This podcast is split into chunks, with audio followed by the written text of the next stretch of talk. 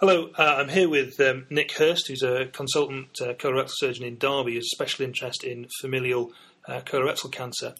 And um, what we're going to talk about today is a, a quick background to familial colorectal cancer, and then specifically about HNPCC. And we're going to talk about FAP uh, in another podcast. This podcast is aimed at uh, people coming up to the exam, and so it's the final stage of the ISCP curriculum, and it should uh, tell you all you need to know about uh, HNPCC for the exam and beyond. Um, thanks for coming to talk to us, Nick. Um, just to start, then, could you tell us um, how common familial cancer is as a proportion of all colorectal cancer? It probably affects somewhere between about 15 and perhaps 30% of all colorectal cancers. The more we understand about familial clustering, I suspect the more we're going to see them as a proportion of the disease that we see every day.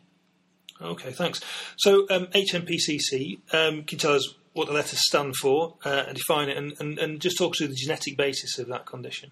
Well, essentially, it's hereditary non-polyposis colorectal cancer, an intrinsically badly named condition, also known as Lynch 1 and Lynch 2 syndrome, particularly after Henry Lynch in 66, who first described it.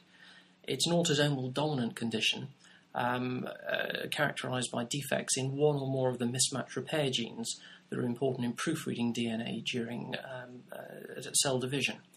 It results in a rapid accumulation of genetic damage, which, according to Knudson's uh, theory of uh, multi-hit hypothesis for colorectal carcinogenesis, results in progression from normality to frank malignancy in a shorter time frame than you might expect. It affects colorectal cancer, hence HNPCC. Mm-hmm. However, there are another four or five um, uh, organs that can be involved, principally ovary, uterus, gastric, and renal pelvis uroepithelial tumours. But other tumours are also much more common in this condition, particularly those of the hepatobiliary tract, of the brain, and indeed of the small bowel, where they're, for example, 100 times more common than in wild type genomes. Right. Okay. And you said Lynch type one and Lynch type two. Is there a difference? Can you tell us the difference between those two things?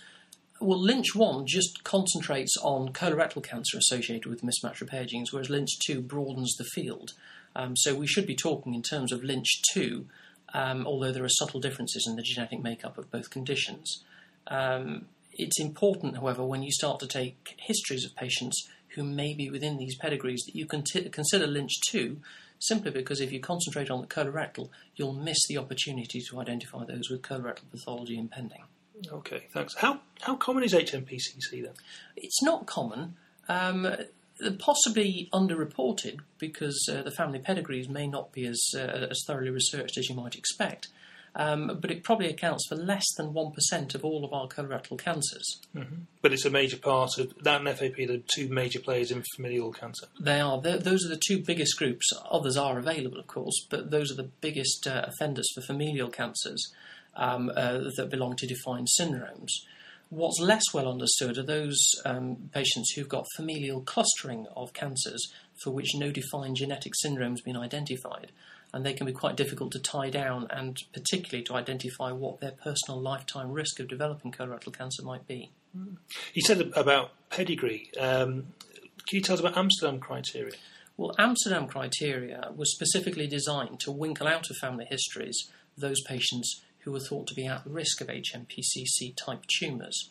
Amsterdam 1 and Amsterdam 2 um, use the same numerical um, uh, data, but Amsterdam 2 is more directed towards a Lynch 2 syndrome. That's to say, it includes those people with HNPCC type tumours as opposed to those who've just got colorectal cancers. Mm. it, it revolves around three affected relatives crossing two generations, one of which is under the age of 50, and two of those relatives should be first degree relatives of each other to, to demonstrate the genetic continuity. Right. So um, let's say, give me an example then. So a patient comes to you who um, has colorectal cancer and they're 50. What what would make you think they had HNPCC? If the family history was positive and, and uh, was positive for Amsterdam criteria um, in the presence of, of a young proband, then clearly um, that patient is at very high risk of having a familial type cancer. If, however, they were standalone or the family history was unknown, the things that would really spark it off for me would be if it was a right sided tumour with adverse features. So, for example, uh, a high proportion of lymphocytic infiltration, uh, poorly differentiated tumour, high mucin production, or potentially um, uh, patients who've had a second or even a third tumour, or who've got a, a synchronous tumour at the time of their primary. Mm. Other features, such as signet cell um, uh, uh, anaplastic morphology, are important. But it's also important to note that if this patient has got an HNPCC type tumour, their prognosis is paradoxically better than a like for like tumour within a wild type genome. Hmm, okay. And then genetic testing. So when when do you send someone because that's that's a, a, a, diagnosis based on history, but now we know a bit more about genetics. When do you send someone for genetic testing, how would you do that? Well, genetic testing is is a bit of a minefield across the board, um, both for psychosocial reasons, um, but also because it's not necessarily as accurate as you might expect. If you're going to send or consider someone for genetic testing, then the first thing to do is to possibly counsel them about the uh, the risk associated with it to start with, you may be, in essence, giving them a sentence that they don't wish to uh, to receive, that they are likely, in HNPCC's uh, case, to develop uh, an 80% chance of, of getting colorectal cancer, and in essence, they see themselves as a time bomb. Um, perhaps importantly, in today's society, which is financially driven, um, if you give someone a diagnosis of a genetic syndrome such as this, then they can find themselves either uninsurable um, or uh, insurable only on very poor terms, mm. and they may find it difficult to um, uh, to get other financial products as well. So they need to be counselled about that. Yeah, you do need to have tissue from an affected relative if you are going to um, uh, identify the absolute and specific genetic abnormality. You can't do it just blind. Although you can perform a fishing exercise on blood samples looking at the most common abnormalities mm. within the um, uh, mismatch repair gene defects. So just, just tell us why you need uh, an affected relative to compare the uh, DNA. If you don't have um, DNA from a relative and from the tumour of the relative, then you can't actually um, uh, sequence the genetic uh, code for the tumour itself and compare that against known abnormalities. And as such, it can be very difficult to then develop a probe for the specific abnormality that uh, runs within that family to identify it in asymptomatic or pre-symptomatic groups. Okay, thank you. Um, so we, we, talked a bit about the, the, the clinical features, um, the, the colonic ones and the extra colonic ones. Um, let's say that someone's in a family with HNPCC or has had an HNPCC identified associated tumour. Tell us about surveillance for those uh, those patients.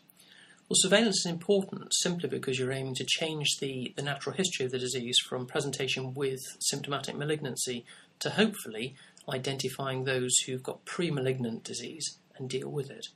Obviously, you need to direct this against the likely sites, and if there's a colorectal predominance uh, within the family tree with no extracolonic disease, it may be sufficient to just survey the, uh, the colon.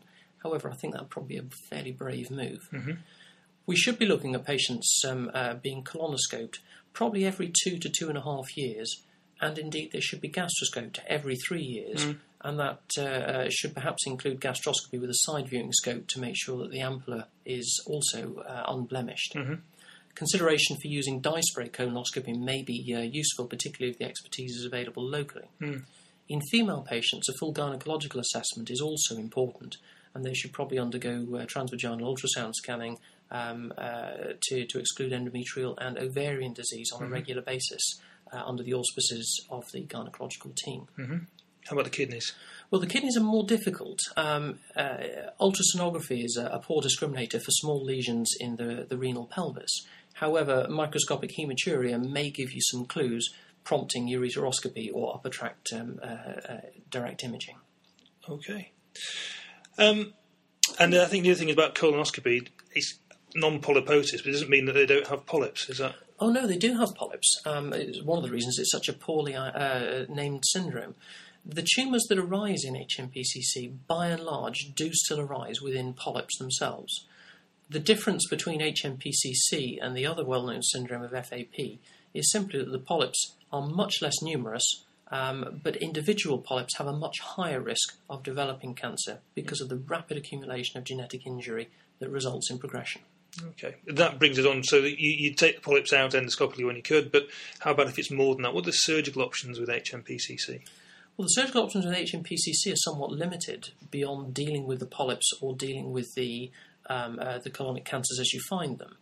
There is an argument, particularly in those patients who've developed their second tumour, or if they have two tumours at the time of uh, first presentation, to do a, a, a proctocolectomy. But one has to bear in mind that they are still open to developing uh, tumours in any other part of the body. This is a whole body condition. Mm. Every cell in the body is, is likely um, uh, to undergo genetic damage during its lifetime. So, surgery itself is confined largely to colorectal uh, disease. Uh, ovarian and endometrial ablation may be appropriate in female patients, but clearly it's a bit of a, a, a step uh, to consider a prophylactic or risk reducing gastrectomy or Whipple's procedure. Mm. Okay, so uh, concentrate on the bit where you find the problem. Absolutely. Uh, stick with what you know. If it's not broken, don't fix it. And until we find a vaccine for HNPCC, I suspect the genetic injury is going to persist. Okay. Who should see these patients? Ideally speaking, they should be confined to those groups who've got a particular interest within this, simply to avoid missing the opportunity to identify them. Uh, our own practice has been to establish uh, a pathway for GPs to refer patients with potential familial conditions such as uh, as HNPCC, so that they're not dismissed inappropriately by people who may not fully understand the ramifications of an extended family tree, particularly with extracolonic disease. We have uh, a specialist nurse who will screen family histories for us, but will also have the, the good sense to divert to appropriate specialties those patients who are referred who are actually symptomatic at the time of inquiry. Well, thanks, Nick. There's a lot in there. I wonder if you could uh, just summarise for us the important uh, take home messages for HNPCC. I suppose the best thing to remember is it's an autosomal dominantly inherited condition affecting the mismatch repair genes, characterised by colonic and extracolonic tumours. It's important to take a thorough and probing family history to include um, all tumours, particularly um, uh, taking note of those tumours that are otherwise slightly unusual if the index of suspicion is relatively high, even if the family history doesn't um, uh, afford it, you should consider referring on to a familial cancer specialist for further evaluation. Great, thanks, Nick. Everything seems very clear now.